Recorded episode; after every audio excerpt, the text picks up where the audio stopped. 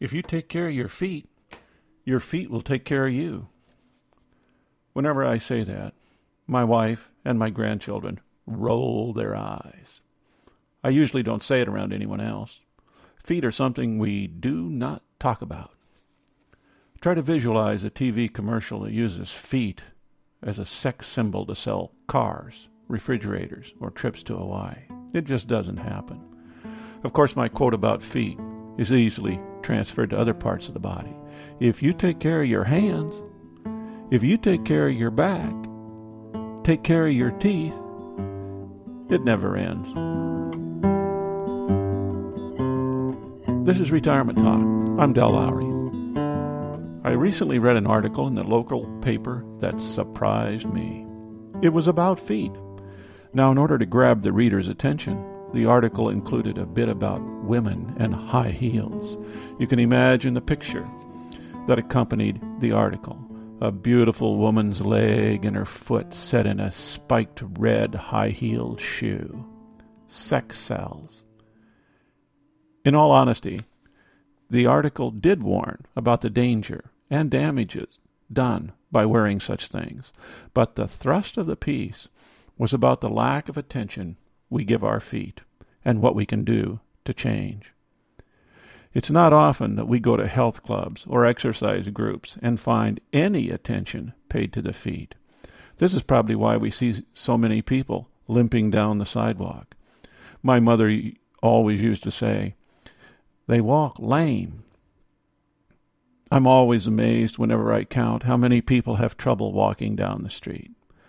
I've counted before, but I have no studies or data to support my findings. I've even forgotten what they were, but I remember being amazed.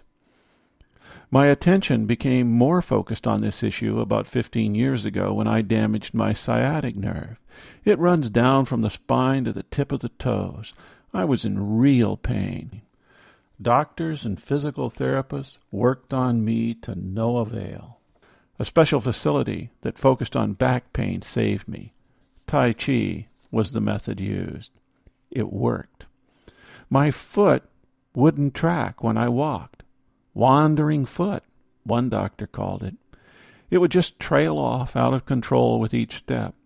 It never seemed to point the same way twice. I walked lame for several years. I always fought it, and I always worked at overcoming it. And I have. The Tai Chi took care of the bad back with constant practice. I still do the Tai Chi. It feels good, real good. As for the foot, it came back in line but has required special attention. Daily consciousness of trying to straighten it, and the lower leg has become habitual. Slowly an arch has been developed and strengthened. Power turns to return to the leg, especially the lower leg and foot. My wife has heard me exclaim all too often as we pedal away from the house on most days, Wow, it's like I have a new leg. Changes occur ever so slowly, but they continue. It's amazing the muscles that we have in our body that we seem to never use. Then, of course, we compensate with others, or we slump, limp, or restrict our range of motion. Through non use, we let some muscles atrophy or just disappear. Walking's touted as one of the best forms of general physical fitness we can pursue. It does our heart good, our entire circulatory system, and our entire skeletal muscular system. It requires feet. There are several exercises we can do for our feet that might help us to still enjoy a stroll around the block. You can discover exercises on your own.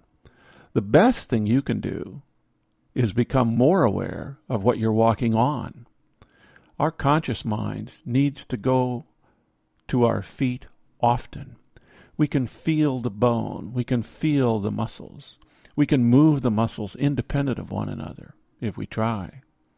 We can feel them come alive. We can do this while sitting, walking, or lying in bed at night. I'm not advocating for a foot fetish. I'm just saying we need to pay attention. The first step in changing our habits is becoming aware. We need more thought and talk about our faithful feet. Improved walking, balance, and a general feeling of well being are worthy of note. A friend of ours, forty odd years ago, commented about how much pleasure the simple act of brushing our teeth brought to each and every day. You just have to let the thought pass through your mind while brushing. The same can be said about washing the feet. On days when a shower does not come in the latter part of the day, my wife and I like to treat our feet as well as our teeth. If it's time to brush our teeth, it's time to wash our feet. It is such a pleasure. You just have to remember if you take care of your feet, your feet will take care of you. This is Retirement Talk.